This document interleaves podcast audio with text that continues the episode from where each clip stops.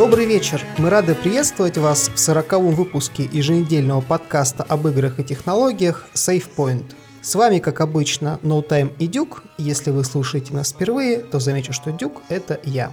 На минувшей неделе Nintendo анонсировала целых две обновленные версии консолей Nintendo Switch — Вместе с этим стало известно о заметном подорожании аксессуаров для нее в России. Стриминговая платформа Google Stadia продолжает обрастать подробностями, и мы наконец-то увидели кадры из сериала Netflix по Ведьмаку в первом тизере, но по- обо всем по порядку. Я тоже всех приветствую. Казалось бы, что лето, вроде новостей должно быть не так много, однако есть достаточно интересные вещи для обсуждения. Плюс, в принципе, такая ситуация происходит в последние годы, что поскольку у нас э, интернет, общение идет там через каналы, люди подписаны на официальные твиттеры, YouTube-каналы и так далее, издателей, разработчиков, э, производителей железа, то э, раньше все это должно было идти через прессу, там через журналы и так далее. Сейчас, поскольку все могут общаться напрямую со своей аудиторией, многие крупные анонсы происходят в какие-то там просто, условно говоря, случайные даты. То есть вот, например, Nintendo, казалось бы, э, еще несколько лет назад, наверное, анонсировала бы новый свой Switch и новую ревизию и Switch Lite на E3, в то время как сейчас они это анонсировали просто на своем YouTube-канале, написали про это в Twitter и так далее. То есть, ну и плюс они привели на самом деле пресс-ивент для американской прессы, то есть э, для европейской, из европейской прессы никого не приглашали, но как бы и без этого на самом деле все достаточно стало понятно и из роликов, и из всего остального. Ну и вот, собственно, первое, наверное, это анонс был именно lite-версии консоли. Мы тут с тобой немного до начала выпуска обсуждали, и у нас, наверное, разошлись мнения о э, консоли, потому что я еще на самом-самом начале продаж Switch-а говорил, что когда выйдет э, полноценная игра про покемонов, потому что э, уже вышла Let's Go Eevee Let's Go Pikachu, но это на самом деле не новая mainline игра, это скорее такое переосмысление, переиздание одной из первых частей, по-моему, собственно, самой оригинальной Ruby. И я говорил, что выйдет обязательно портативный полностью Switch, который будет продаваться вместе с покемонами. Собственно, ну, не совсем так, покемоны выйдут чуть позже, но примерно под их выход была анонсирована портативная версия, которая мне на самом деле интересна гораздо больше, потому что это, наверное, ну, я про это говорил, это единственная игра, которая у меня была на геймбое, в которую я играл, и, в принципе, покемоны мне, наверное, интереснее, чем Зельда и Марио, вот, и, собственно, есть вероятность, что я как раз себе куплю именно такой Switch, потому что даже если бы у меня был большой телевизор, я его в любом случае подключать не планировал, а тут получается, что более портативная она, э, дольше держит батарею, однако вот потом где-то через э, несколько дней после анонса Lite-версии была анонсирована и просто обновленная ревизия, которая тоже будет дольше батарею держать. Вот. И, в принципе, ну и плюс такой достаточно большая претензия была к оригинальному Switch, что там крестовина не очень удобная, здесь будет, соответственно, новая крестовина. А ты в свою очередь, мне говоришь о том, что лучше, наверное, оригинальный Switch брать, ну или точнее, вот на данный момент обновленную версию, потому что у Лайта будет несколько урезанный функционал. Во-первых, у Lite-версии действительно будет функционал урезанный, будет отсутствовать возможность подключения к телевизору, а не будет виброотдачи в некоторых играх, это очень даже приятно и дополнительную информацию дает. Плюс вещь, которая вызывает сам большой скепсис относительно лайт-версии, это уменьшение размера экрана. Почему? Потому что я вот как обладатель обычной э, базовой версии Nintendo Switch могу сказать, что ну, в большинстве игр, в принципе, проблем особых нет, но иногда э, в силу того, что игры, интерфейс игр адаптируется в первую очередь под размер телевизора, получаются такие ситуации, что текст находится примерно на грани читабельности. То есть вот я приводил уже не раз пример в том же Hollow Knight, если мы открываем бестиарий, то есть описание а, монстров, которые постепенно по мере игры открываются, а, там используется еще более мелкий шрифт, чем в основном интерфейсе, плюс он с засечками, и там и разрешение уже так на грани для отображения этого текста, плюс оно очень мелкое. И нужно напрягать глаза, чтобы это прочитать. Я думаю, что на меньшем экране, как раз-таки в лайт-версии свеча будет экран 5,5 дюймов против 6,2 у оригинальной, этот текст будет еще менее читабельный. То есть, наверное, прочитать будет можно, но глаза придется напрягать сильнее. При этом, а, опять же, многие уже на этот счет пошутили, что а почему, собственно, эта консоль а, называется Switch? Почему? Потому что ну, как раз-таки Switch это переключатель, это концептуальный момент приставки Nintendo Switch в том, что она гибридной является, потому что может подключаться и к телевизору, и работать как стационарная консоль, и э, как портативная. Здесь же у нас консоль просто портативная, и к ней, конечно же, можно э, прикупить там джойконы, но она в этом плане может быть менее удобной, э, потому что вот тот же обычный Switch можно поставить к примеру, куда-то на стол и играть с отсоединенных джойконов, которые там можно специальное такое приспособление ставить, получится такой геймпад. У Switch Lite такого, такой возможности не будет. Э, при этом, как ты уже сказал, выпустят также и обновленную версию на новом чипе от NVIDIA э, обычного свеча, как раз где сохранятся вот эти джойконы, и экран останется прежнего размера, при этом увеличится ощутимо время работы от батареи. Но время работы от батареи, опять же, очень сильно можно увеличить и с помощью покупки любого пауэрбанка, что, собственно, многие и делают, потому что все-таки Switch, особенно в играх тяжелых, вроде Зельды, в общем-то, от батареи живет не то чтобы очень долго. И даже если вы брали, к примеру, а, обычную версию свеча, не обновленной ревизии, то очень легко его автономность увеличить именно таким образом, а не покупкой обновленной версии. Поэтому... Знаешь, э, у меня такое странное предположение есть, то что когда был анонс Light свеча, был полноценный, ну вот, как я уже сказал, там и видео на канале, такой мини-стрим был, и э, прессу позвали. В то время как обновленную ревизию просто так вот внезапно показали, вот будет обновленная ревизия, она будет работать дольше, бла-бла-бла. А, мне кажется, это связано с тем, что после того, как вышло, ну, вышли промо-материалы, показали Switch Lite, в сети засветились патенты про новую версию свеча, и там разные сайты начали писать, что, скорее всего, выйдет э, какая-то новая ревизия, и Nintendo, ну, решила, что вот, э, ну, как ситуация с Watch Dogs Legends была перед E3, что когда пресса слила игру, вместо анонса на самой выставке Ubisoft решила заранее показать какие-то материалы. Тут, мне кажется, такая же ситуация, что на самом деле они, видимо, хотели какой-то полноценный анонс сделать чуть попозже, да, там ближе уже к самому выходу консоли, а по факту оказалось, что пресса узнала, ну и там публика за счет этих патентов э, пораньше, и они так как-то ее анонсировали. Ну и собственно, поэтому получается, что про Light на самом деле очень много всего известно, и как она будет выглядеть там, ну, это, понятное дело, показали и изменения в плане того, что вот там другой будет э, этот, другая будет крестовина, экран, как долго будет работать, все это стало известно, в то время как про Switch, э, который обновленный, про него кроме времени работы ничего не сказали, потому что, э,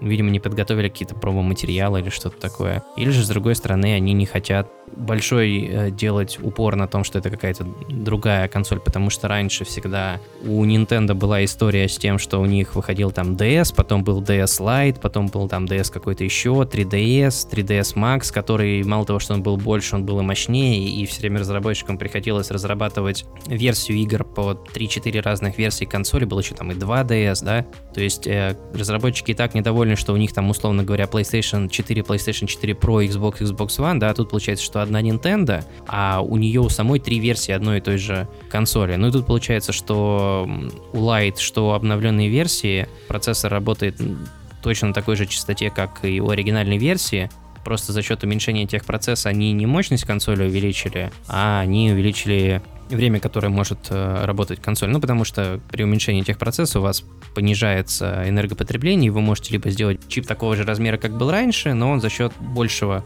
количества полупроводников будет мощнее. Либо вы можете уменьшить чип, он будет такой же по мощности, но, соответственно, будет меньше энергопотребления, или в случае с прототипкой он будет дольше работать. Вот как ты считаешь, может быть, э, вот этот анонс обновленного свеча, он какой-то такой несколько ском, скомканный произошел, в отличие от уменьшенной версии свеча? Я думаю, что все-таки они именно целенаправленно делали акцент э, как раз-таки на light-версии. Почему? Потому что это новая версия консоли, и она с более значительными изменениями. На самом деле это все-таки не усовершенствованный, э, по сути, Switch, а несколько урезанный. Ну, то есть э, о, о чем нам и говорит э, слово Light в названии. Вполне возможно, что все-таки анонс они планировали плюс-минус одновременно сделать. Но, как в случае, к примеру, с компанией Apple, когда у них какие-то минорные обновления, а как раз-таки в случае с обычной версией свеча, у которой остаются джейконы, это все-таки обновление минорное, они не делают на нем такого уж акцента, как э, в случае с э, новыми продуктами, э, которые содержат значительные изменения. И в частности, вот как раз-таки относительно изменений обещают время работы у лайт-версии до 6,5 часов. Но понятное дело, что это в не очень тяжелых играх э, с минимальной э, яркостью. А у обновленной версии стандартного свеча даже до целых 9 часов. Но, опять же, такие показатели, как правило, это в совсем простеньких, наверное, играх э, с минимальным уровнем подсветки. Ну, и это связано как раз-таки э, такое увеличение, как ты правильно сказал, с уменьшением энергопотребления обновленного чипа, достигнутым за счет э, уменьшения техпроцесса. Знаешь, вот. тут э, еще такая странная ситуация. Обычно по ходу консольного цикла, неважно, портативного или там, полноценного, э, стоимость консоли, она постепенно снижается во-первых, падает стоимость э, компонентов отдельных, во-вторых, при переходе на новый техпроцесс чип меньше его делать дешевле, и постепенно цена снижается, в то время как э, Switch, новую обновленную версию, ну, Nintendo имеется в виду, будет продавать э, новую версию Switch по цене старой. Получается, что консоли уже сколько там, три года, да, или 4, 3. И она изначально была, ну не то чтобы оверпрайс, но она была сравнима по цене с э, большими домашними консолями. Многие были недовольны изначально ценовой политикой Nintendo. Так получается, что они и цену снижать не собираются. То есть э, Nintendo в целом известна этой штукой, то, что они не понижают цены на игры, то есть до сих пор, условно говоря, там 4-4,5 тысячи, если, ну, акции никакой нету, то перманентного прайската у них нету, там 4000 стоит Зельда, 4000 стоит там Марио, неважно. И тут получается такая ситуация, что обновленная ревизия, которая технически должна была бы снизить стоимость производства, ну, в общем-то, она это и сделала, но при этом по факту консоль будет продаваться по старой цене, а вот в России, собственно, э, некоторые вещи даже станут дороже. В России вообще интересная ситуация получилась. Почему? Потому что последний месяц-полтора во многих торговых сетях э, как раз-таки распродавался Switch в комплекте с э, хорошими играми, в частности, с той же Зельдой, с большой довольно-таки скидкой, то есть комплект Зельды я прикупил за 18 тысяч рублей, а при том, что стандартная стоимость такого комплекта 25 тысяч. У многих как раз-таки возникло недопонимание э, со стоимостью Switch Lite. Почему? Потому что он продается за 16,5. Поскольку акция длилась достаточно долго, многие уже свыклись э, с, с тем, что Switch стоит 18 тысяч, у многих возникал вопрос, а зачем нужен Switch Lite? Почему? Потому что это как раз, как раз таки вот то, о чем ты говоришь, удешевление у Nintendo происходит э, за счет выпуска отдельной версии более дешевой консоли. Как раз таки компания Nintendo, она знаменита своей специфической политикой в отношении снижения стоимости своих продуктов. Почему? Потому что они говорят, что не намерены, в принципе, снижать э, стоимость со временем ни самих игр, потому что, как они говорят, что эти игры не стали э, хуже от времени, прошедшего с э, момента их релиза, так и случае с консолью, то есть э, снижение стоимости происходит у них именно за счет такой э, облегченной версии консоли, а не просто потому что. Да, но это компания Nintendo, и надо понимать, что их политика в многих аспектах довольно специфическая. И как раз-таки после анонса э, двух вот этих ревизий консоли стало известно, что в России довольно-таки ощутимо подорожают аксессуары для консоли. В частности, комплект из двух джойконов будет стоить э, целых 7 тысяч рублей, а про контроллер, который гораздо более удобный для стационарного режима, подорожает до 6,5 тысяч рублей, при том, что стоил он четыре с половиной. Ну, он уже на самом деле подорожал на момент записи нашего подкаста, я специально посмотрел.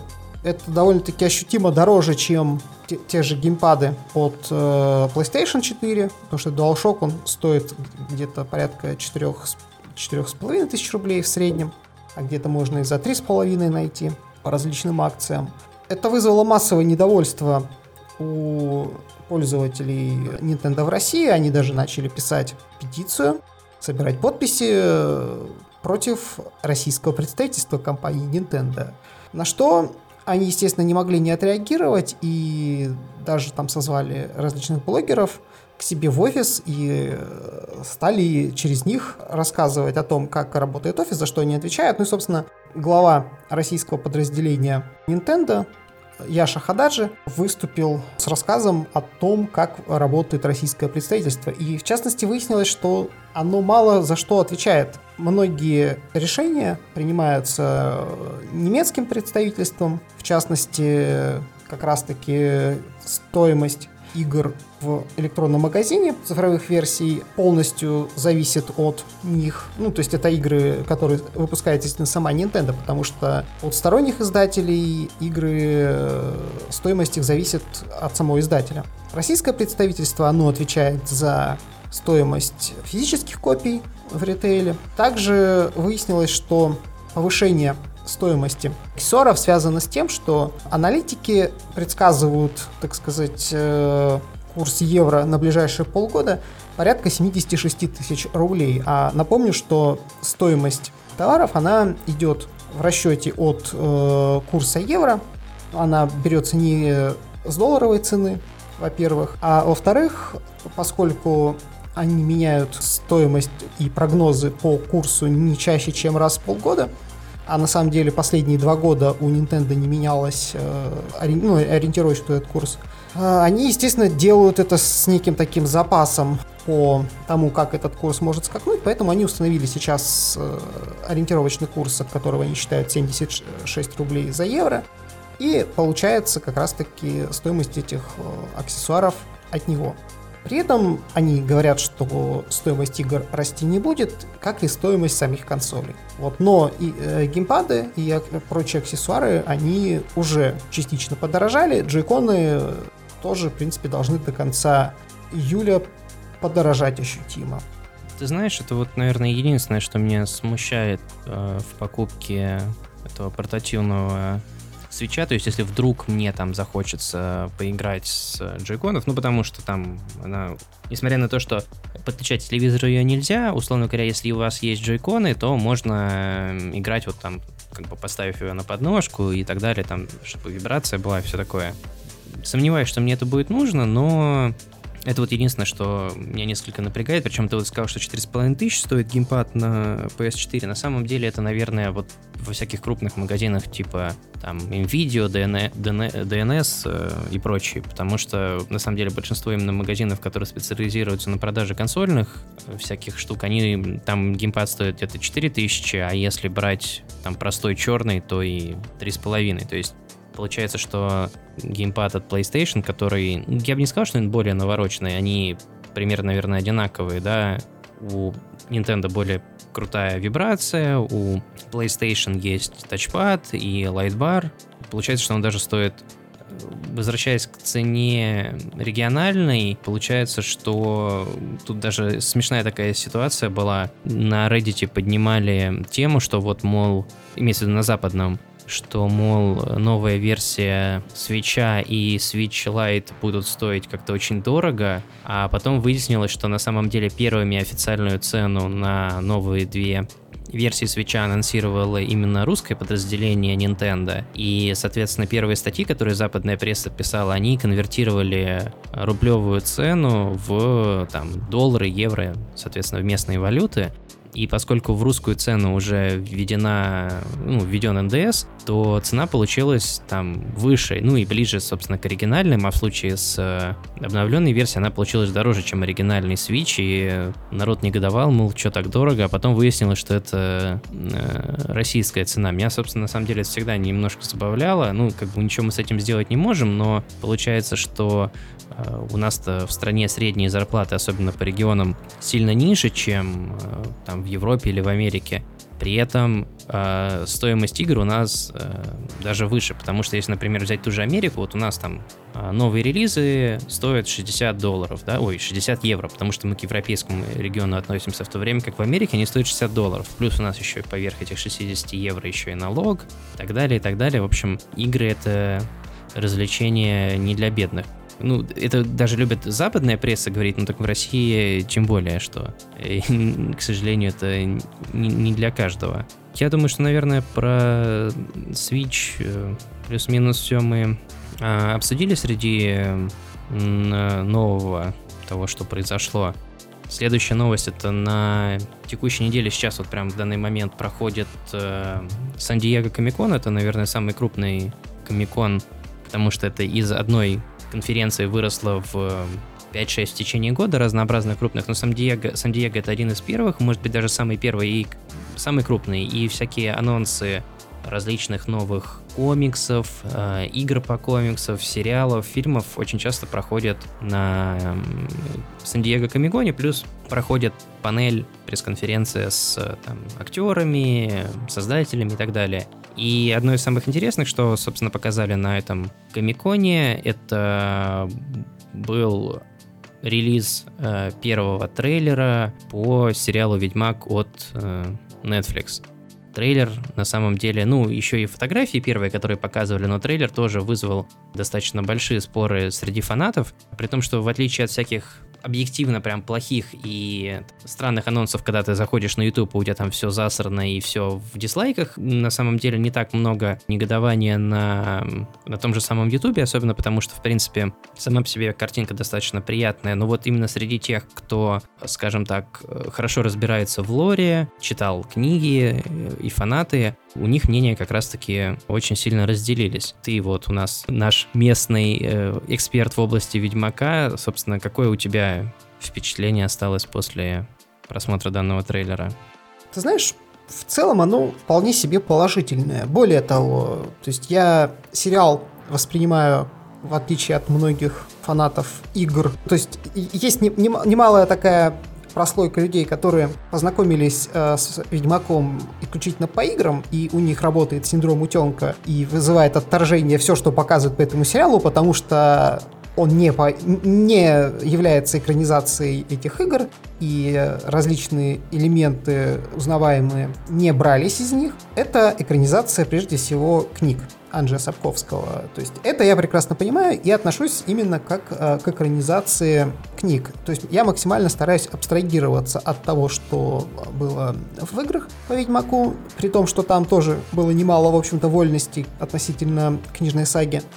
Так вот, э, в принципе, видеоряд у меня вызывает не так уж и много вопросов. Почему? Потому что э, ну, достаточно неплохо это, судя по всему, э, снято, поставлено. Единственное, у меня э, вызывает вопросы та же внешность Трис, которая очень сильно, на мой взгляд, вбивается даже из описания своего в книгах, потому что это была такая одна из самых молодых чародеек. При этом, глядя на то, что показали в трейлере, можно уже сделать вывод о том, что, во-первых, будет уделено немалое внимание предыстории э, Енифер — это дама сердца Геральта. При этом в книгах о ее предыстории, в общем-то, говорится вскользь.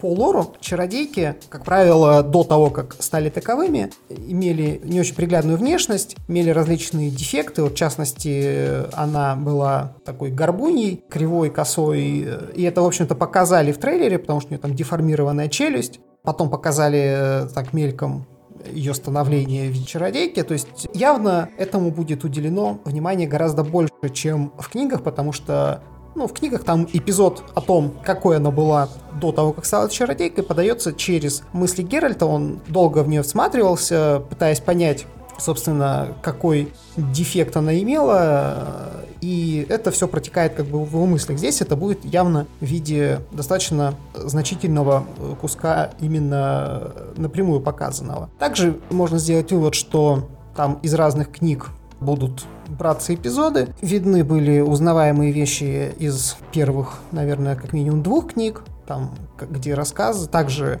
появляется и Цири, показали Дриад, среди которых, в общем-то, многие заметили представителей афроамериканской расы. Поэтому в целом, вот если сильно не придираться афродриадом, в принципе, выглядит неплохо. Единственное, что вот в трейлере у меня вызвало наибольшие вопросы, это музыка. То есть, в принципе, да, действительно, наверное, зачастую какая-то такая универсальная мелодия берется для трейлеров, но я надеюсь, что все-таки аудиоряд, саундтрек в итоговом сериале будет сильно отличаться. Почему? Потому что здесь совершенно какая-то безликая дженерик композиция. А если э, сравнивать с тем же, что делали, к примеру, в играх, ну, то есть, если мы все-таки абстрагируемся от игр, но на этот аспект нельзя не обратить внимания, там в э, игровой серии довольно-таки неплохая работа была проделана по саундтреку, и использовались различные э, составляющие фолк-композиций, привлекали в том числе фолк-музыкантов. Здесь пока что вот из трейлера я этого не увидел. Надеюсь, что все-таки у них работа по саундтреку также не подкачает. Почему? Потому что для создания атмосферы это, на мой взгляд, очень важно. Ты знаешь, ну вот э, у меня, как у человека, который не читал книги и знаком э, со вселенной Ведьмака, в принципе, достаточно поверхностно, потому что я в старые игры в принципе не играл, в новую игру я, типа, ну вот я рассказывал, наиграл там 15 часов, и как-то мне она не пошла, но при этом поскольку это очень такая медийная история, которую постоянно обсуждают, постоянно про что-то пишут, ну, как бы сталкиваешься с новостями, то есть я вот, условно говоря, знаком с ней как обыватель. На меня трейлер сериала в первую очередь произвел впечатление того, что он э, действительно высокобюджетно снят, очень красиво выглядит. Наверное, будет э, интересно все это посмотреть. Если на самом деле брать весь э, Комикон в целом, там достаточно много разных интересных трейлеров. Вышло, например, там третий сезон сериала с Кристен Белл. У меня, честно говоря, из головы вылетело, как он называется. Потом э, трейлер нового фильма про Джейка и молчаливого Боба. Называется Джейк и молчаливый Боб ребут.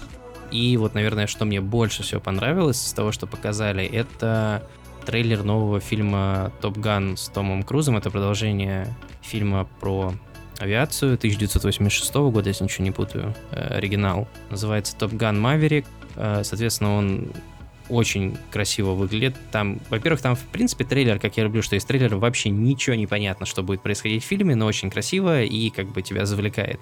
Там очень красивые кадры, снятые из кабины пилотирования, и, соответственно, сразу же после анонса трейлера была панель на Комиконе, где там Том Круз и некоторые актеры и сценаристы и режиссеры отвечали на вопросы, и, в общем-то, и по трейлеру, в принципе, это достаточно понятно. И там они рассказали о том, что Том Круз сам пилотирует самолеты во всех кадрах. В общем-то, если ничего не путаю, первый раз, один из первых разов, когда он это делал, это были съемки последней миссии невыполнима, где он э, пилотировал вертолет, а не самолет. Вот здесь, соответственно, он сам пилотирует истребитель, за счет этого им без CGI и всякого и там э, всякого дубляжа и прочего удалось э, снять очень красивые кадры. Ну и в целом выглядит очень э, интересно. Собственно, оригинальный фильм достаточно прикольный. Посмотрим, что у них еще получится. Ну, Комикон еще идет, поэтому я не знаю, может быть, к тому моменту, как наш подкаст э, выйдет, потому что мы обычно у нас проходит несколько дней между э, записью подкаста и тем, когда мы его выкладываем. Возможно, еще что-то анонсируют, но если будет действительно что-то интересное, то мы обязательно уже в следующем выпуске поговорим про это. Следующая новость, которую мы хотели бы обсудить, мы в прошлом выпуске говорили, что как-то мы не хотели особо Google Stadia затрагивать, потому что это не особо интересная история, и вроде как э, интерес как среди прессы, так и среди игроков не особо высок, однако вот как раз-таки именно на прошлой неделе стало известно очень много новых подробностей о Google Stadia. Андрей Дороничев, руководитель, один из руководителей проекта, проводил Q&A на Reddit. Он сам, наверное, там в одном большом посте собрал э, все самое интересное о том, что э, он ответил. Ну и многие, соответственно, информационные сайты сделали такие некоторые выдержки из э, того, что же он нам там поведал. У меня, честно говоря, после того, как была проведена эта Q&A-сессия, если у меня и так было там близко к нулю, условно говоря, интерес э, Google Stadia, то он теперь абсолютно нулевой, потому что многие надеялись на то, что... Э, ну, я, я на это не надеялся, мне просто казалось, что из того, что они рассказывают, такое было, потому что мне в целом он не интересен был. А многие надеялись на то, что это будет некий такой, в кавычках, Netflix для игр, собственно, он сам в своих ответах именно так и называл то, чем считают э, Google Stadia. В то время как э, они говорят о том, что платная подписка это будет не, неким аналогом Xbox Live Gold или PlayStation Plus, то есть дополнительные плюшки к тому, что у вас уже есть, а не сервис, где вам будет там даваться огромное количество э, библиотек игр, ну, как, например, Game Pass, да, от Microsoft. В целом, получается, что это, условно говоря, Google Stadia, это когда у вас э, консоль вместо того, чтобы находиться, ну, или ПК дома, у вас эта вот коробка, она находится в дата-центре, и вы покупаете на нее игры. То есть никакого, никакой подписки для того, чтобы играть там в большое количество игр, нету. А, ну, тут еще, в принципе, разные там другие были тоже анонс сейчас, ну, по поводу Google Stadia, мы сейчас про это еще поговорим, но какие у тебя, в принципе, такие впечатления сложились от этого Q&A? Потому что, говорю, вот у меня, на самом деле, если интерес был, скажем так, близок к нулю, то теперь он, наверное, абсолютно нулевой. Интересно только вот узнать, э, как это, насколько сервис будет популярен, то есть чисто такой интерес. Я изначально довольно-таки скептически э, был настроен к подобного рода сервисам в том плане, что, ну, в принципе, мы с тобой являемся, наверное, такими игроками достаточно хардкорными и, в общем-то, как бы обладателями консолей, да, и с точки зрения такого рода игроков, Google Stadia, наверное, стало бы ухудшением игрового опыта. Почему? Потому что здесь в силу несовершенства как раз-таки коммуникаций вмешивается гораздо больше пинг. В частности, вот демонстрация как раз-таки первая Google Stadia, я хочу напомнить всем, что она производилась э, в таких стерильных условиях, не на реальной инфраструктуре. Как это происходило? У них стоял, в общем-то, в локальной сети в одной сервер этого сервиса, и вносилась специальным образом задержка искусственная. Ну, то есть они таким образом пытались сымитировать, как как бы это, возможно, работало в реальной инфраструктуре. Но проблема в том, что если в локальной сети они могут внести такую задержку небольшую, то в реальности это будет как раз-таки она достаточно рандомная, она будет скакать, и пинг этот будет меняться от раза к разу, и с этой точки зрения это первый момент вот для хардкорного игрока, по которому будет ухудшение игрового опыта. Плюс, опять же, это будет не картинка, которая у вас э, по HDMI передается не сжатой, а все-таки вы будете, по сути, смотреть стрим. И для некоторых игр это может быть очень критично в том плане, что, ну, я могу привести пример. Я пробовал в свое время э, тот же Remote Play с Gran э, Turismo, в частности, на PlayStation 4. И если вы на очень большой скорости едете на машине, то даже при том, что у вас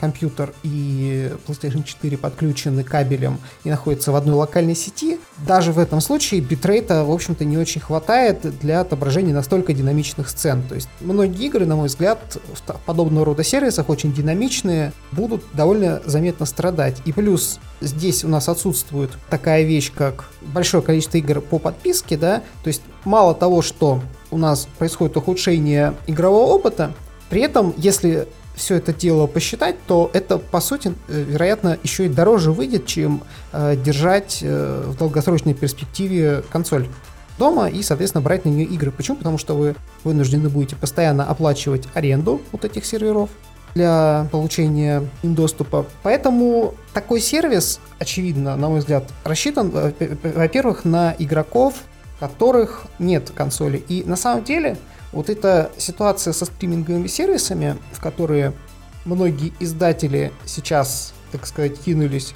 напоминает мне о том, что было у нас на предыдущем э, стыке поколений консолей, когда все думали, что будущее будет обязательно за мобильным геймингом, вот и то, что якобы это поколение консолей не взлетит, вот, и сейчас я вот вижу такую ситуацию, что э, многие издатели крупные, они как раз-таки пытаются запрыгнуть в поезд стриминга, пока не поздно. Поэтому в эту сторону все ломанулись. И я думаю, что в ближайшее время все-таки для хардкорных игроков, которые привыкли к играм консолям или к ПК, вряд ли это станет, в общем-то, таким действительно хорошим способом для того, чтобы играть в игры. Знаешь, ты вот правильно очень сказал о том, что вот, ну, условно говоря, там для нас с тобой, таких более хардкорных игроков, этот сервис вообще в целом очень мало интересен. Единственное, чем я вижу, они могут попытаться, условно говоря, там нас завлечь, это они рассказывают, что будут какие-то уникальные там э, игровые экспириенсы, которые нельзя сделать на локальных машинах за счет там вычислительной мощности или каких-то еще других вещей. Пока единственное, что они из такого показали, это геймплей э, новой части Ghost Recon э, от Ubisoft. И, собственно, они показали такую штуку, что когда вы играете, у вас, например, как вот сейчас у реально там крутых всяких там спецназа и всяких этих э, спецслужб, да, когда у вас надеты очки, вы можете видеть видеофит того, что видят другие солдаты в вашем отряде, да, то есть, в принципе, сейчас все с камерами военные ходят, то есть, что вид э, не передают постоянно сигнал. Тут получается, что, допустим, если вы там начальник отряда, то вы можете видеть э, видеопоток со всех камер. Здесь сделано нечто похожее, что вот вы играете в четвером, и у вас там, условно говоря, в правом нижнем углу переключается картинка, вы можете смотреть, что видят в данный момент другие игроки. С одной стороны, это, конечно, интересно, с другой стороны, я так подумал, ну, в принципе, а то же самое вполне можно реализовать на той же PlayStation 4, тем более на ПК, потому что PlayStation 4 позволяет стримить на Twitch, или же даже, по-моему, на YouTube. Ну, на Twitch точно можно, на YouTube, я не помню, ввели поддержку или ввели, но не суть важно, то, что э, PlayStation позволяет одновременно играть и стримить, и получается, что, ну, и в чем проблема, условно говоря, что у вас будет э, через сервер игры передаваться данные о, ну, с видеопотоком игроков, с которыми вы играете, то есть, как бы, никакой э, такой сложности нет. Если они вдруг действительно смогут какие-то там революционные, инновационные штуки привнести в игры, как вот, например, там Галенкин в подкасте рассказывал, что там, допустим, батл рояль на тысячу игроков. Ну, батл рояль на тысячу игроков, например, мне не интересен. Я думаю, что тебя вряд ли тоже заинтересует такая штука. Вот. Но если вдруг они действительно смогут какой-то там игровой экспириенс предоставить, который э, действительно невозможен на там, локальных машинах, будь то консоль или ПК, то, возможно, и среди хардкорных игроков найдется чем их завлечь, но пока ничего такого э, на горизонте не видно. Плюс помимо того, что вот мы уже с тобой обсудили во время этой же Q&A, он рассказал о том, что на старте не будет поддержки трофеев, не будет э, поддержки разнообразных э, социальных э, штук, которые, ну, в принципе, являются уже стандартом на современных консолях. То есть Единственное, наверное, это Nintendo несколько отстает. То есть э, среди социальных функций появится только список друзей, создание лобби, голосовой чат, а всякие там а, профили и так далее, там типа, вот, ну, как я уже упомянул, трофеи, этого всего на старте не будет. Ну и, собственно, видимо, учитывая все вот эти скептические негативные разговоры, э, сложившиеся вокруг э, Google Stadia, они еще раз во время этого Q&A заверили, что они не будут бросать этот проект, будут продолжать его развивать, э, так же, как вот там основные свои, там, условно говоря, Gmail, Google Doc и, и прочее, прочее. То есть, видимо, они уже получают какой-то не самый такой позитивный фидбэк, Кроме того, из таких, э, из таких минусов изначально, значит, э, контроллер Google Stadia не будет поддерживать э, Bluetooth устройства. То есть, если у вас беспроводные наушники, то вы сможете ими пользоваться только если вы играете там, например, на мобильном телефоне или же на ноутбуке или компьютере. То есть на геймпаде есть только проводной выход для того, чтобы подключить наушники. Просто дело в том, что когда проводили презентацию, Google делали очень большой упор на то, что вот именно Google геймпад, да, там стадия геймпад называется, наверное, он э, будет самым э, высококачественным способом игры, потому что будет наименьшая задержка, так как геймпад будет напрямую подключаться к серверам с игрой. То есть, если вы хотите пользоваться Bluetooth устройством, то придется пользоваться там, я не знаю, компьютером или э, чем-то другим. Кроме того, Например, меня еще немножко напрягает тот момент, что они до сих пор не представили ни как будет выглядеть интерфейс, ни как будет сама выглядеть вообще этот UI программы. То есть многие их еще на E3 спрашивали, и вот когда, собственно, анонс был там за пару недель до E3, где, ну, как будет, собственно, выглядеть эта вся штука. Здесь во время Q&A они ответили, что типа не волнуйтесь, вы увидите все это на старте, как бы у нас там работают качественные UI, UX дизайнеры, и все будет очень хорошо. Тут просто есть такой один момент, что зачастую без большого количества фидбэка такие функции, как там, условно говоря, интерфейс э, UI experience очень сложно вводить, потому что для того, чтобы сделать качественный UI, нужно достаточно большая выборка людей, чтобы они могли оставить отзывы. Там вдруг, мало ли там, ну, это была история, по-моему, я, я не помню, что это за игра. Короче, портировали игру с э, консоли на ПК, вроде даже сделали нормальное управление с клавиатурой и мышки, но не сделали кнопку выхода из игры. То есть на консоли можно, типа, условно говоря, найти Home, игра сворачивается, да? На, на, на этом самом, на ПК не сделали э, такой штуки. И при этом там как-то при сворачивании в винду, если у вас игра не full открыта, а в borderless window, то она у вас все равно на весь экран развернута. Вот, то есть э, вот бывают такие всякие э, вещи, могут не оттестировать, поэтому, в общем-то, на самом деле все больше и больше вопросов к этому проекту. То есть до анонса, я не могу сказать, что до анонса я прям очень сильно ждал, но было интересно, что же они могут показать, тем более, что Google это компания с большим опытом в области облачных технологий и с э, большими финансовыми возможностями, которые может там зайти на рынок и что-то продемонстрировать. Но с каждым новым кусочком информации, который мы узнаем об этом сервисе, как бы интерес к нему все больше и больше падает. Я говорю, вот, собственно, после последнего этого Q&A, ну, я не знаю, до этого у меня было хотя бы желание, ну, ради интереса попробовать, потому что, например, мой телефон его поддерживает, да, там, единственное, что, наверное, у нас из России это не будет доступно, но, там, не знаю, можно будет подключить VPN, чтобы был прям супер высокий лаг, и просто посмотреть вообще, как сервис выглядит, то сейчас, ну, как бы, интереса нет даже смотреть на это дело.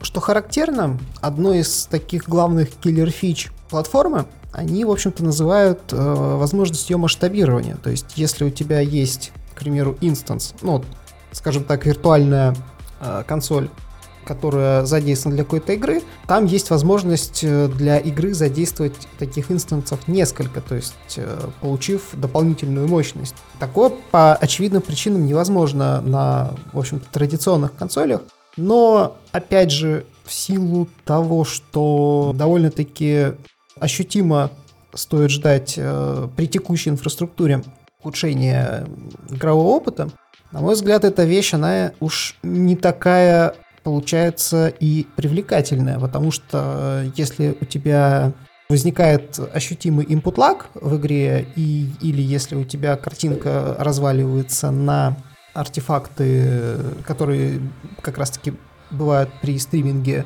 динамичных сцен в силу нехватки битрейта, такие вещи уже отходят на второй план, на мой взгляд.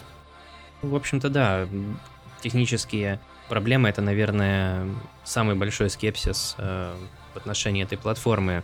В этом плане тот же самый Game Pass от э, Microsoft, мало того, что он выглядит интереснее за счет того, что вы сразу же... Ой, господи, почему я сказал Game Pass? Ну, Game Pass вы получаете действительно доступ к играм, этот там, xCloud майкрософтовский, э, они позволяют же, будут, ну, там будет объединенная подписка, которая будет xCloud плюс Game Pass, напомню, Game Pass Ultimate называется, да, э, у вас будет одновременно доступ к библиотеке больших игр, в отличие от стадии, где вам нужно будет покупать игры, и будет только там одна или две бесплатные игры, ну, как в плюсе или в голде добавляться каждый месяц. Так у вас еще и будет выбор, либо вы сможете э, локально играть на ПК или на консоли, либо стримить. То есть э, вот общая подписка, ну или если у вас отдельно iCloud будет куплен для Microsoft, вы сможете игры как скачивать на консоль, а так и стримить ее. Причем на E3 они анонсировали, что можно будет как стримить из облака, так и стримить со своей локальной консоли, ну по аналогу с э, Remote Play на PS4.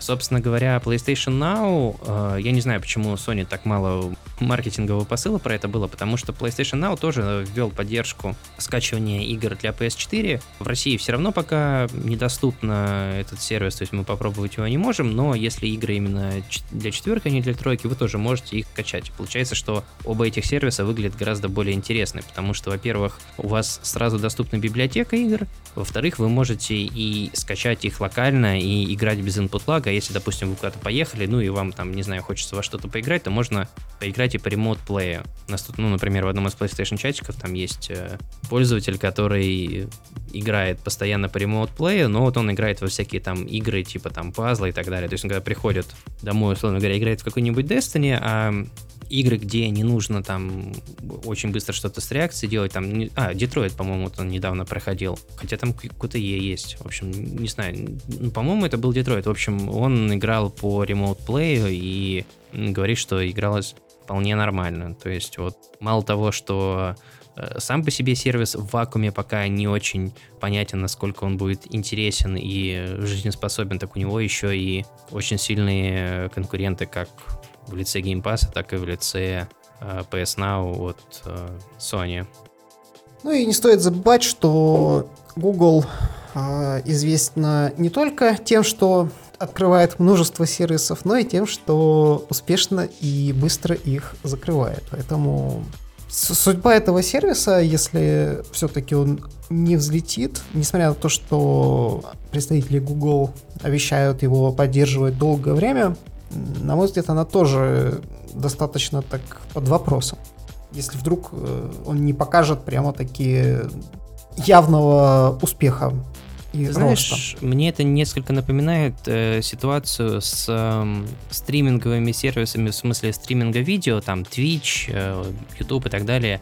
Дело в том, что, скажем так, первыми популярными вещами, которые стримили в интернете, это были разные киберспортивные турниры. Причем э, я, ну, в свое время очень сильно увлекался за этим делом, смотрел, и, например, там в каких-нибудь 2007-2008 году вообще были интересные вещи, типа интернет-аудиотрансляция, в которую вы могли заходить в игру и смотреть игру через клиент, э, параллельно слушая аудиотрансляцию. Это как, например, было вот с Warcraft. Вы заходили в Гарену, э, там когда вы э, подключались к аудиопотоку, где комментатор комментировал игру, а дальше он там делал отчет 1, 2, 3, вы синхронизировали старт э, демки и просматривали игру с комментариями. То есть, ну, там в Гарене была такая возможность, что вы могли не то, что записанную демку, а, условно говоря, матч начался, и вот там уже 5 минут матча прошло, вы могли там вперед-назад эти 5 минут перематывать. То есть, грубо говоря, вы чуть-чуть с небольшой задержкой смотрели, но вместе с комментариями.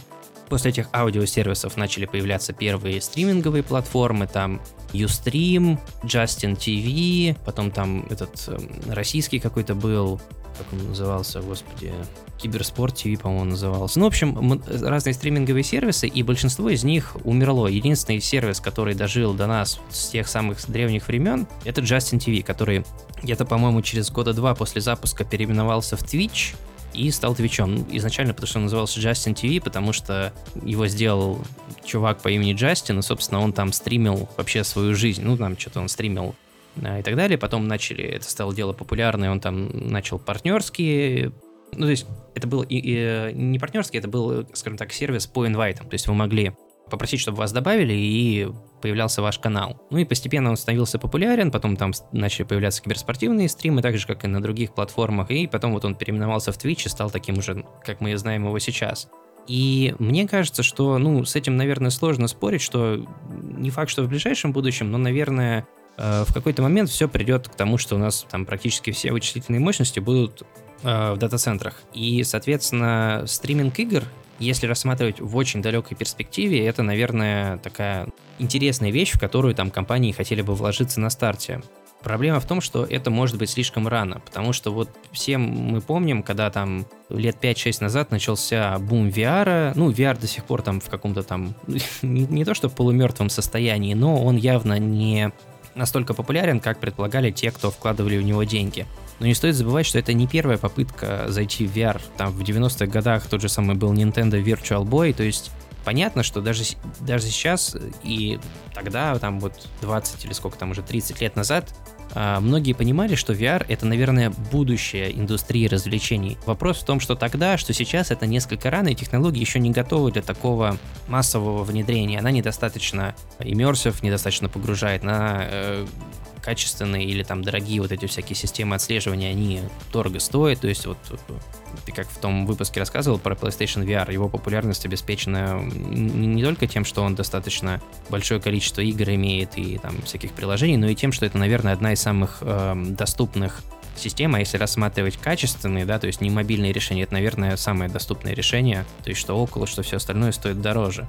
Тут такая же ситуация, что очевидно, что там, не знаю, там через 10, через 50, через сколько там лет, наверное, стриминг игр из облака это будет, возможно, там самый популярный способ играть в игры, но, возможно, сейчас это слишком рано. Собственно, поэтому Google и говорит, что мы там надеемся поддерживать и планируем поддерживать этот сервис в течение многих лет, потому что они видят в этом перспективу.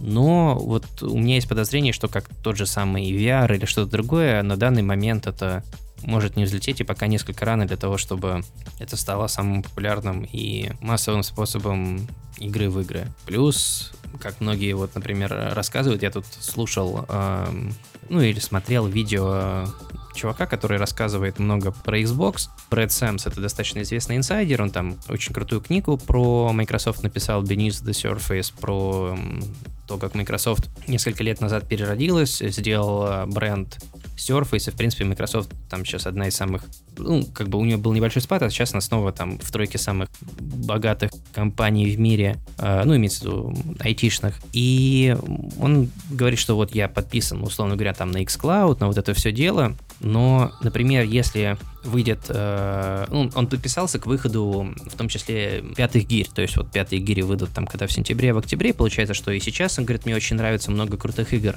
Но проблема в том, что когда выйдет э, Гирза 5, если мне игра понравится, скорее всего, я еще и поверх подписочного сервиса куплю.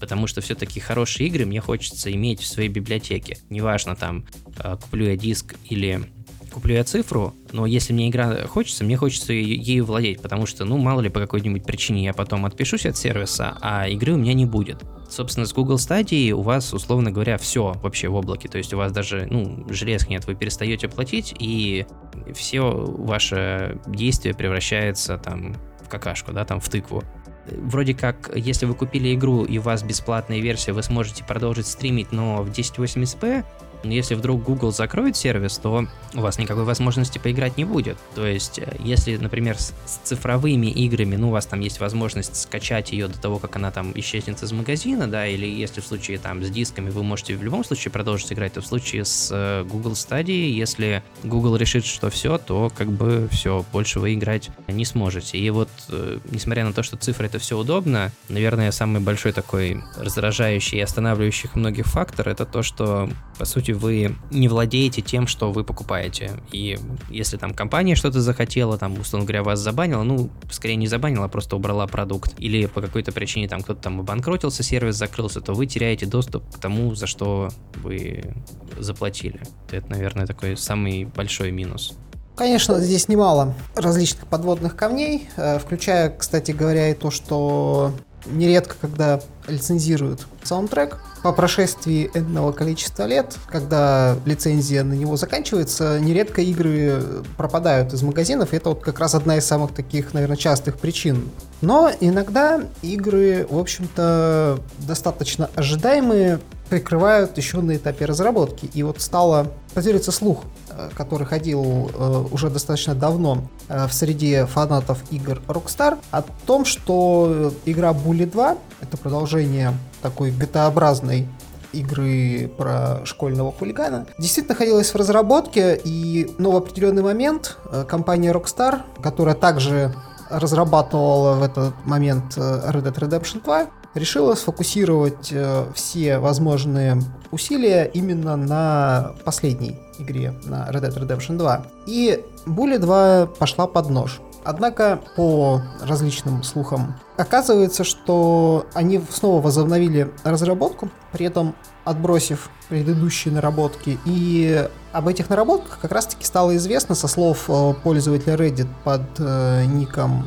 Файка122, который, по его словам, являлся разработчиком. Он выложил ряд подробностей о том, что по сюжетной завязке главный герой Джимми отправлялся в дом нового мужа своей матери, с которым у них, видимо, были бы непростые отношения. Там также должен был быть летний лагерь, где были бы взаимоотношения его со сверстниками. Ну, в частности, в первой части, там по большей части э, было это все действие в школе. Ну и, соответственно, судя по всему, вторая часть э, сейчас в разработке, и, возможно, все-таки Rockstar ее в некоторой не очень отдаленной перспективе выпустит. Более того, ходят слухи, что это как раз-таки будет первая игра после релиза Red Dead Redemption 2, которая выйдет от Rockstar. Ты как вообще относишься к франшизе Булли и ждал ли ты продолжение второй части, играл ли в первую? Ну вот я, собственно, сам себя... Ой, себя Э, сам тебя тоже хотел спросить, играл ли ты в нее.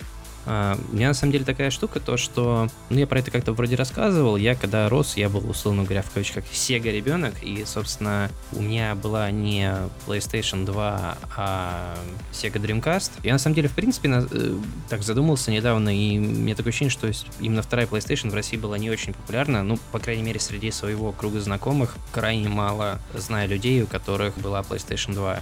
Були выходила изначально на PS2, потом она вышла и на PS3, и на PS4, и даже на ПК ее портировали. Я, честно говоря, в нее играл очень мало. То есть у меня ее у самого, у самого никогда не было. Я играл у одного из знакомых на PS3, но буквально, знаешь, так вот, типа, там побегал минут 15-20, просто посмотрел. То есть э, с самой игрой я не знаком, однако, кстати говоря, когда Bully Anniversary Edition в 2016 году на PS4 вышла, я думал себе ее взять, поиграть, но, как мы уже про это много говорили, что сейчас не то, что старых, новых игр настолько много выходит, что во столько всего хочется поиграть, и эта игра явно была где-то, была бы, если бы я ее купил внизу моего того, что хочется пройти, поэтому я не стал. Однако, если же все-таки будет э, вторая часть выходить, если слухи верны о том, что они возобновили разработку, я думаю, что даже если не следующая часть, ну, не следующая игра от Rockstar будет Bully, то есть ну, там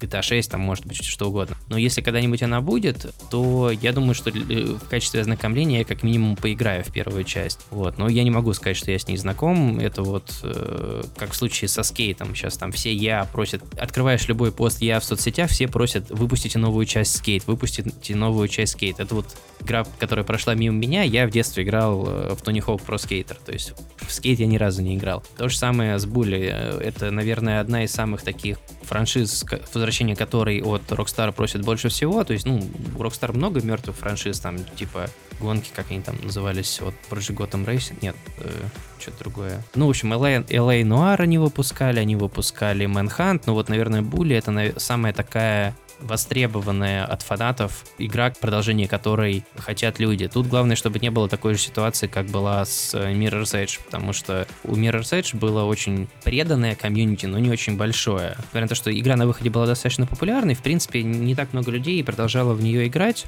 но при этом э, постоянно я просили я, чтобы они выпустили продолжение Mirror's Edge. Собственно, выпустили Mirror's Edge Catalyst в 2016 году. Игра получила смешанные отзывы, там в районе 7 с половиной, некоторые 8 баллов ставили. Ну, такая средненькая достаточно оценка. Ну и игра, собственно, провалилась вообще в продаже и так далее. Возможно, если бы она была там супер крутого качества, может быть, конечно, бы ее купили. Это неизвестно. Но вот тут главное, чтобы не получилось такой же ситуации, что многие хотят продолжения, да, там, ну или новой игры в этой франшизе, а по факту выйдет, что ее мало кто купит. Ну и, собственно, вот к тебе такой же вопрос. Ты вообще играл в нее, знаком с серией или ты знаешь, я с ней тоже так сложилось знаком достаточно поверхностно, то есть, э, насколько я помню, когда-то я в нее немного поиграл, но, по-моему, даже до конца и не прошел. Не то, чтобы она мне как-то не понравилась, но, как это бывает, переключился на что-то другое и так не, не вернулся. Но это было давно, по-моему, даже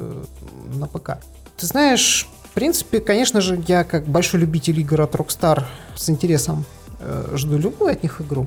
Поэтому время покажет, что, из этого получится, выйдет ли все-таки вторая часть. Ну, я думаю, что если она выйдет, будет как минимум качественной и будет заслуживать внимания, поэтому, конечно же, обязательно я в нее поиграю, если она таки выйдет. Ты знаешь, я тут немножко напутал. Булли, которая вышла на PS4, она просто называется Булли, и она является портом с PS2, то есть э, на PS4 есть эмулятор PS2, это вообще просто история, которая меня постоянно добивает. На PS4 есть эмулятор PS2 встроенный, который Sony сделал, и они поэтому PS2 классику делают. Но PS4 нету эмулятора PS1. И игры с PlayStation 1 можно поиграть только на Vita и на трешке.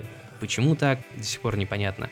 А, собственно, ту игру, которую я упомянул, более Anniversary Edition, это именно мобильная версия, которая вышла для Android и iOS. У меня такое ощущение, что если ничего не путаю, ты говорил, что ты вроде даже играл в, в iCity или что-то такое на iPad.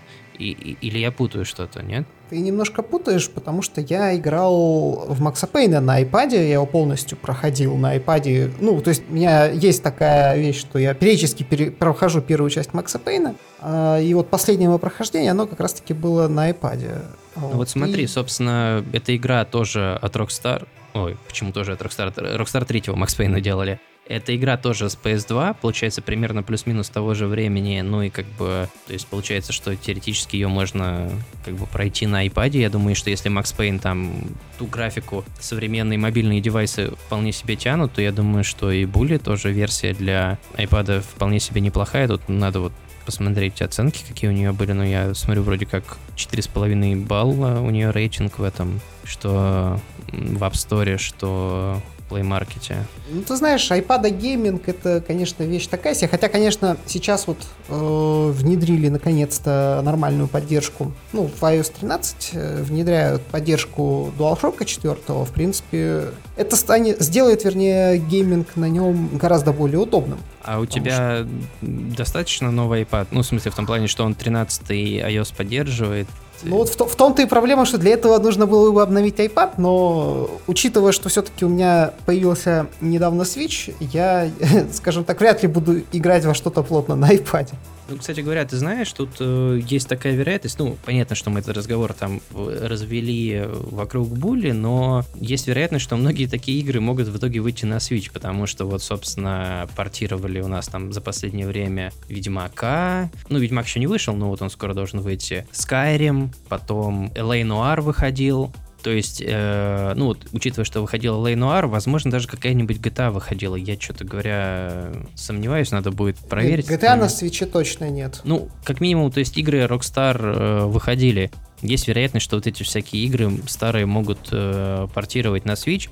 Тут же еще дело такое, то что Switch, многие покупают Switch, те, кто увлекаются а, ретро-геймингом, но не таким серьезным ретро-геймингом, когда у них там телевизор с э, лучевой трубкой, да, и они подключают к нему оригинальный NES, SNES или там, не знаю, Sega э, Master System, а имеется в виду, что скорее такие больше ностальгирующие игроки, то есть, ну, там наши с тобой ровесники или даже, наверное, чуть постарше, да, которые там в детстве в какие-то игры играли, а потом от всего этого отошли, а тут получается, что вот есть девайс, на котором можно там поиграть в старые какие-то игры, которые когда-нибудь, ну, когда-то вам нравились, собственно, достаточно большой процент э, игроков на не то что на свече, а в принципе платформ Nintendo, это такие лайтовые ретро-геймеры, которые увлекаются старыми играми. В связи с этим, кстати говоря, не совсем понятно, почему до сих пор э, так называемый Virtual Console не завезли на Switch, потому что на всех предыдущих э, платформах от Nintendo была виртуальная консоль, через которую можно было, ну, покупать и, соответственно, играть в старые версии версии игр. То есть там на Wii, например, была, можно было поиграть там в игры от NES, от SNES.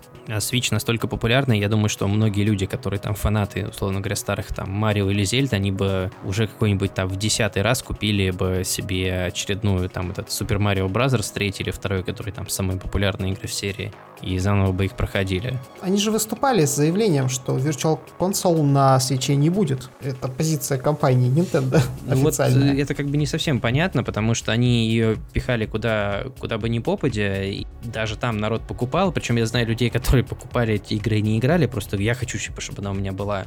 Вот, а Switch, э, ну я про это много рассказывал, что вот вообще в моем понимании не, не, не то, что в моем понимании, у меня так вышло, что в последнее время портативный гейминг это больше про игры, которые либо, ну ты сам тоже в прошлом выпуске про это говорил, что это игры, в которых не так много сюжета, в которых, наверное, больше геймплей. Э, у меня, наверное, во-первых, такие игры, во-вторых, инди, потому что полноценные AAA игры, как я уже говорил, мне, наверное, хочется там, условно говоря, сесть на диван перед большим монитором, да, и смотреть на какую-нибудь там э, графонистую жопу Лары Крофт в 4К, там, я не знаю, или там на Ведьмака в 4 старика, условно говоря, да, там, на бороду этого Кратоса, да, вот, а на консоли вполне себе, например, Metroid 2, о, на портативке вполне себе Metroid 2 не всякие проходить, а старые игры от Nintendo, а, это как раз такие вот платформеры, метроидвании, которые очень хорошо сочетаются с мобильным геймингом. Во-первых, нет переизданий, во-вторых, нету э, Virtual Console. Не знаю, у Nintendo все хорошо с деньгами, но у меня такое ощущение, что они оставляют деньги на столе,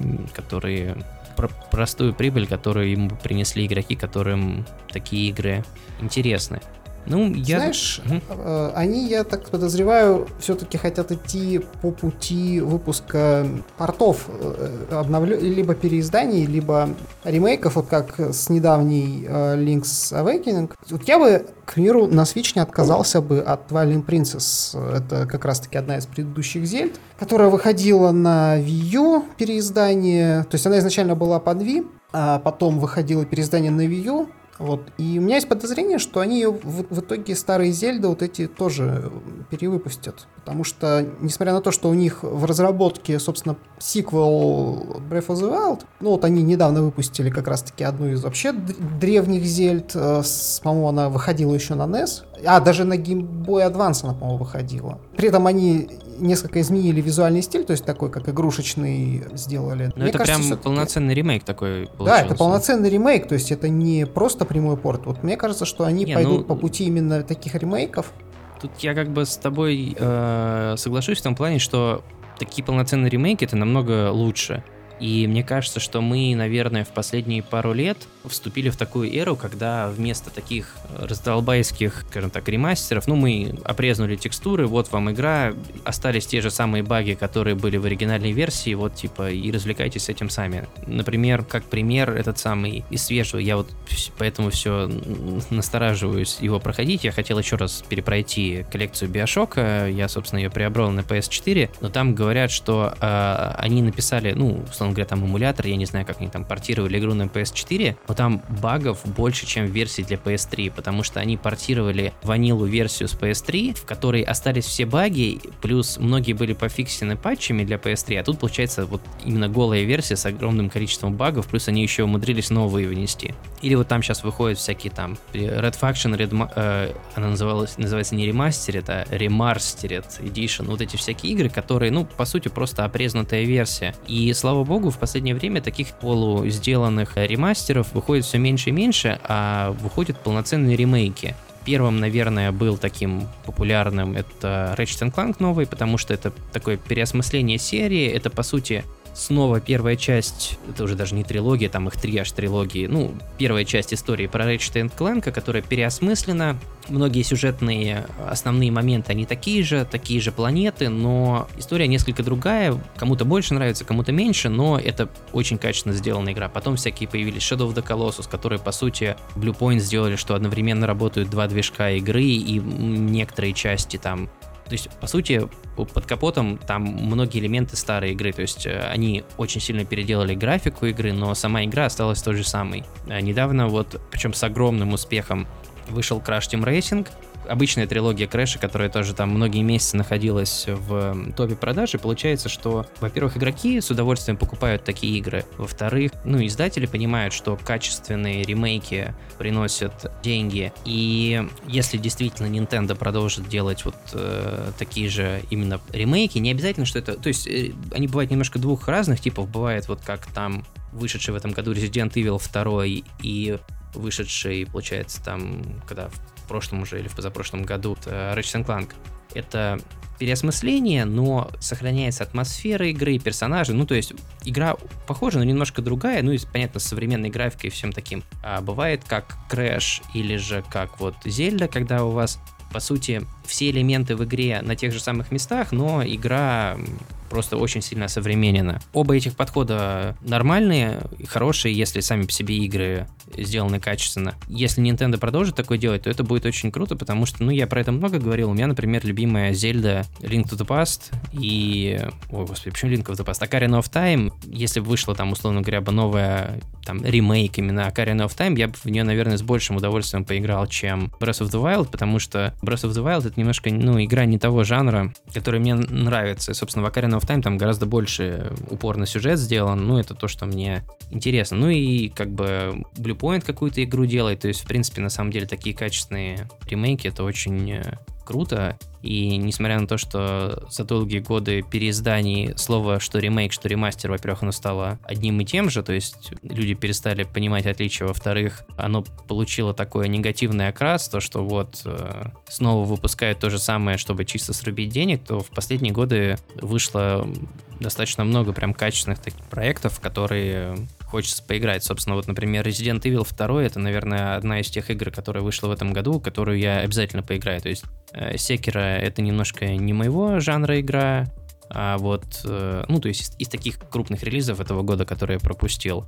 А вот э, Resident Evil 2, он у меня прям есть в планах на игру. Собственно, я, наверное, тебе хотел еще предложить обсудить такую штуку, то что меня такое ощущение сложилось, что этот год достаточно медленный на релизы, то есть не так много интересных новых игр выходит, как в прошлом году, потому что, ну, последние, я даже бы сказал, несколько лет, потому что, в принципе, во-первых, многие перенеслось на весну 2020 года, а во-вторых, мне кажется, это связано с тем, что скоро Next Gen, и многие игры отложили до... либо отложили, либо они изначально целились на выход Next Gen. У меня получилось, что это такой разгрузочный год, что я вот за эту весну и начало лета поназакрывал огромное количество игр, которые я пропустил, или же там некоторые игры, которые я хотел там второй раз пройти, то есть э, не, не так много всего нового успел пройти. Ну, имеется в виду, что нового вышедшего там в 2019 году. Ты знаешь, я тоже, кстати говоря, вот в э, первой половине этого года в основном в те моменты, когда что-то играл, сконцентрировался на, собственно, бэклоге. Я прошел трилогию от Rocksteady про Бэтмена, взялся сейчас плотно играть в Зельду. И как-то даже до Секера у меня руки до сих пор не дошли, на то, несмотря на то, что я точно буду в нее достаточно плотно играть. Вот, ну, действительно, текущий год, э, как и последние E3, в общем-то, такой, знаешь, э, как затишье перед бурей, потому что понятное дело, что в следующем году, очевидно, нас ждет новое поколение консолей. Это год такой дежурный, когда, ну, какие-то релизы есть, но это не прошлый год, когда у нас вышло в один год э, Red Dead Redemption 2 и God of War. Тут как бы многие ломали голову, что же из них лучше. Потому что во многих э, тех, тех же подведениях итогов года либо одна, либо другая, как правило, занимала первое место. Скорее, наверное, наиболее важные релизы у нас будут во второй половине года, в частности, это как раз-таки Death Stranding от Хидео Кадзима. Если его, ну, вряд, вряд ли его уже перенесут, конечно, то я думаю, что он выйдет э, в срок. Но для меня пока что заочно, наверное, из того, что вышло в этом году, в то, что я еще поиграть не успел, но точно буду играть, это как раз-таки э, игра, наверное, Секиро наибольший интерес представляет. Ну и, конечно же, э, ремейк упомянутой тобой Resident Evil 2 тоже обязательно нужно будет пройти. Ну и я предлагаю тебе тогда плавно перейти к нашей традиционной завершающей теме о том, что мы поиграли за прошедшую неделю. Тут у нас с прошлого выпуска прошло не полгода, а несколько поменьше времени. Где-то, наверное, начну. Я на самом деле успел достаточно прилично все поиграть. Я допрошел игру, про которую я в прошлый раз рассказывал, это Valhalla. Наверное, не то, что мне концовка не понравилась, иногда такое бывает, что во время прохождения игры тебе она прям очень сильно нравится, а э, по окончанию э, игры ты думаешь, что, наверное, вот это могло быть получше, вот это могло быть получше. У меня с ней такое вот сложилось отношение, то есть я не отказываюсь от своих слов в прошлом выпуске, что я в нее рекомендую поиграть, но восторг от нее у меня несколько подушел. Плюс, вот продолжая тему о том, что как бы такой э, год достаточно спокойный, я наконец-таки добрался поиграть в Steep от э, Ubisoft. Э, тут вообще интересная вещь. Мне Steep несколько лет назад подарил э, друг на день рождения диск, а потом ее еще и в плюсе дали. То есть у меня нераспечатанный диск лежит, и я скачал цифровую версию, с, э, которую в плюсе давали. Вот, игра мне на самом деле достаточно понравилась. Я почему в нее хотел поиграть? Я люблю всякие скажем так, э, ну, я в них последнее мало э, время, в последнее время мало играл, но я раньше очень много играл во всякие гонки, и в Steep как раз-таки всякие испытания на время, то есть там большинство трофеев это во всяких, э, проходить всякие испытания. И судя по тому, как я смотрел геймплей игры, то, что я про нее слышал и видел, мне казалось, что это такой аналог SSX. SSX это, я не знаю, по-моему, в России это не, не очень популярная серия, потому что она была консольной, собственно, на, на Dreamcast была там. Это гонки на сноубордах. И эта игра там, как и Crazy Taxi или какой-нибудь там Tony Hawk, была э, такой культовой и популярной не только за счет того, что, ну, сама по себе игра была хорошая, многие помнят из нее саундтрек, кто в нее играл, то есть такая запоминающаяся. Многие, например, помнят саундтреки там вот этих старых, не знаю, Need for Speed, старых э, Тони Хоуков, которые они э, играли в детстве. Вот, я думаю, что это будет нечто типа похожее на SSX, там с упором на гонки и так далее, ну только современное. Оказалось, что на самом деле игра у меня вызвала такие очень большие ассоциации с э, Тони Хоуком, но только, соответственно, не в скейтбордной тематике, а вот такой сноубордической. Понятно, что там есть не только сноуборд, но там есть и параплан и летание на таких этих, ну, костюмах, типа на белку летягу, похоже, когда там с парашютом спрыгиваете, ну, в смысле, самолета спрыгиваете, летите на таком, планируете на этом костюме, потом раскрываете парашют, плюс там можно кататься либо на сноуборде, либо на лыжах, но вот как бы больше всего у меня ассоциации вызывает именно с Тони Хоуком, эта игра была в PlayStation Plus, и, возможно, она была в Gold, я не уверен, но мне кажется, она там тоже была. Я вам ее советую попробовать, как минимум, посмотреть. Достаточно она веселая, и при этом, с одной стороны, в нее можно играть на расслабоне, потому что там просто пройти испытания, наверное, не так сложно. Но вот если вы хотите там пройти все челленджи на золото, то игра прям очень-очень сложная. Вот, но это то, что мне нравится. Как раз я вот, особенно в гонках, больше всего люблю э, сложные испытания на время, когда вам нужно не против реальных игроков или там ботов играть, а когда вам нужно там трассу на время пройти. Мне, например, поэтому несмотря на то, что мне в целом не очень понравилось Гран Туризма Спорт, но я про это много рассказывал, потому что там сингла как такового нету. Я, например, с удовольствием прошел вот эту автошколу, испытания, к сожалению, обидно, что их там так мало было, но вот именно испытания на время, это вот то, что мне нравится.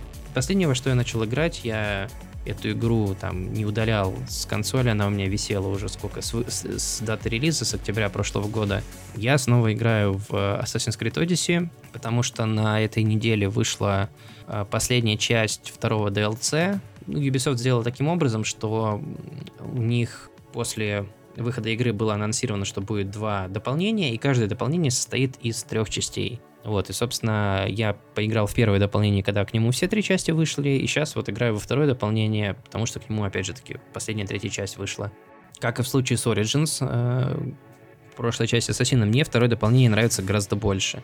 У меня уже наиграно 140 часов, ну, с учетом основной игры, плюс первого дополнения пройдено, то есть играл уже в нее очень-очень много, но игра мне до сих пор нравится. А второе дополнение, ну это не будет спойлером, потому что это в названии, собственно, дополнение сказано и типа в этом в промо-материалах. Первое, э, второе дополнение это про Атлантиду, первая часть, собственно, это про Елисейские поля, вторая про э, Аид, как он там, подземное царство, и третья это непосредственно про Атлантиду. То есть она такое supernatural со всякими там типа богами и так далее. И, в общем, очень красиво, мне очень нравится. И я вот пока отложил из типа все, что остальное играю, сейчас вот закончен DLC и, наверное, уже продолжу играть во все остальное. Ну и, собственно, я тут, когда мы выбирали новости, какие были за прошедшую неделю, что можно обсудить, я наткнулся на статью, где, ну, на двух сайтах разных, где обсуждают, что, собственно, последняя DLC, ну вот третья часть второго дополнения, это, наверное, лучшее дополнение к этому Ассасину, и все многие хвалят, что оно очень хорошее.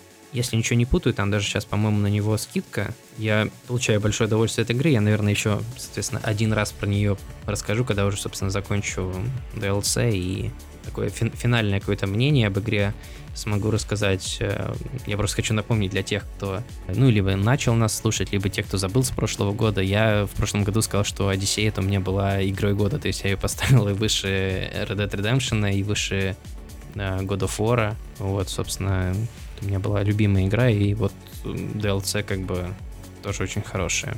А я на прошедшей неделе добил такие третью часть э, похождений Бэтмена от Рокстеди и прошел сюжетный DLC. Ну, конечно же, игра сама по себе основная, на мой взгляд, она почти во всех аспектах э, выше всяких похвал. Но, к сожалению, про DLC я такого сказать не могу, потому что, ну, они в целом неплохие, но многие из них преступно короткие, потому что там дают возможность э, поиграть за разных, э, собственно, персонажей из э, вселенной DC, там, за, за Харли Квин, за женщину-кошку, за красного капюшона и прочего. То есть там их, наверное, штук 6 6-7 различных DLC. Некоторые из них проходятся минут за 30, некоторые побольше. Э, вот. Но они достаточно такие краткие и, по сути, состоят из нескольких боевых сцен, пары-тройки кат-сцен. За исключением одного DLC в таком парке развлечений, но они довольно-таки короткие и, и, в общем-то, особо я бы не сказал, что впечатляют. Но сама по себе основная игра, конечно же, она, на мой взгляд, по-прежнему прекрасна. В свое время вся эта трилогия как-то мимо меня прошла, но вот я наверстал упущенное. Ну, а по большей части я, конечно же, продолжил играть э, в Зельду Breath of the Wild. Э, на данный момент у меня уже наиграно там порядка 120 часов. В общем-то, игра не думает заканчивается. Ну, при условии, что я, в общем-то, не особенно бегу по сюжету, я выполняю там огромное количество квестов. Я бы не сказал, что квесты — это сильная сторона Зельды, но, тем не менее, все-таки кор-механика игры, что называется, тащит. Просто путешествие из точки А в точку Б здесь довольно-таки бывает э, интересным. Э, при этом у меня же э, куплено DLC к ней, и в DLC там, помимо того, что добавили некоторое количество различного рода лута полезного, ну, то есть там одежда, доспехи и так далее, там есть такая замечательная возможность, как отображение на карте вашего маршрута за последние 200 часов с возможностью перемотки. И там сразу видно, какие области были уже посещены, а куда еще я не загадывал. Соответственно, вот исследование мира в Зельде, наверное, одна из самых интересных вещей. То есть можно сразу посмотреть, где ты не был, в это место, собственно, сходить. Там обязательно что-то найти. Но в целом, конечно же, я еще планирую ее перепройти в режиме мастера. Это такой режим ультра-хардкорный, который, наверное, сопоставим с прохождением Dark Souls без прокачки. Все-таки, вот чем больше я играю в Зельду, я уже говорил о том, что она, считаю ее несколько переоцененной, но э, оценка моя все-таки склоняется к тому, что она не очень сильно переоценена была, то есть действительно игра, в общем-то, выдающаяся, и, на мой взгляд, это одна из лучших игр и одна из э, наверное, главных игр в текущем поколении и, наверное, лучшее из того, что сейчас доступно на Nintendo Switch. На мой взгляд, эта игра в обязательном порядке должна у вас присутствовать в коллекции, если у вас есть Nintendo Switch. Ты знаешь, ты сейчас про Бэтмена рассказывал, и ты мне напомнил. Так вышло, что я PS4 взял себе в 2015 году, взял ее себе вместе с Ведьмаком, и, ну, я вот даже уже сегодня в, в этом выпуске рассказывал, что так получилось, что что-то мне Ведьмак не зашел, я его отложил. И вторая игра, которую я себе купил на PS4, собственно, это был как раз в августе, по-моему, 2015 года вышел.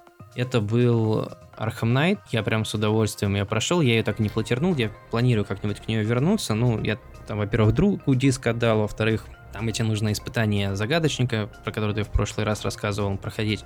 И ты вот сказал про DLC. Собственно, у меня, ну, во-первых, DLC к нему нету купленных. У меня было единственное доступное DLC за предзаказ, по-моему, это было DLC Красного Колпака. Я помню, я его попробовал начать после завершения сюжета поиграть. Что-то я поиграл в него 5 или 10 минут, такой, блин, какое-то это уныние. вот, и я его так а не закончил. Если бы ты поиграл еще 10 минут, ты бы его прошел. А, ну вот, вот, собственно, есть такое. Очень короткий. Многие, кстати говоря, боялись, что с Человеком-пауком будет такая же штука, что DLC будет что-то напоминать Бэтмен Arkham Knight, потому что эту игру вообще любят э, с Бэтменом сравнивать. Хотя, как я уже несколько раз говорил на подкасте, в моем понимании она гораздо больше на Infamous похожа. Так вот, там DLC, собственно, совершенно не такие, они гораздо более массивные и, ну, там интересная история рассказана. Единственное, что там э, все три DLC надо понимать, что это такая одна история, растянутая на 3 DLC, то есть, типа, бессмысленно брать одно, то есть, либо вы играете во все три, либо вы вообще в них не играете. Я так понимаю, что мы, наверное, все уже обсудили сегодня. Выпуск такой не очень длинный, ну, это стандартная для лета история, когда новостей не очень много. И я думаю, что мы тогда постараемся запланированные э, нами, скажем так, не совсем информационные выпуски в это время выпустить. Вот, поэтому обязательно подписывайтесь. Будет много интересного контента. И спасибо всем, кто слушал. До новых встреч. К счастью, между тек, ну, текущий выпуск вам не пришлось ждать так долго, как э, предыдущий. Мы все-таки действительно вернулись к стабильному еженедельному выпуску подкаста, несмотря на традиционное летнее затишье. Очень было приятно видеть, что, ну, по, по послуш... про прослушиванием, то, что о нас все-таки не забыли, ну, или забыли не все. И очень-очень было приятно видеть комментарии на том же ДТФ, что наконец-то вы вернулись, поэтому мы продолжим все-таки выходить э, на этот раз уже достаточно стабильно, поэтому подписывайтесь и продолжим радовать вас интересным контентом. Прощаемся с вами ровно на неделю. Всем всего. До новых встреч.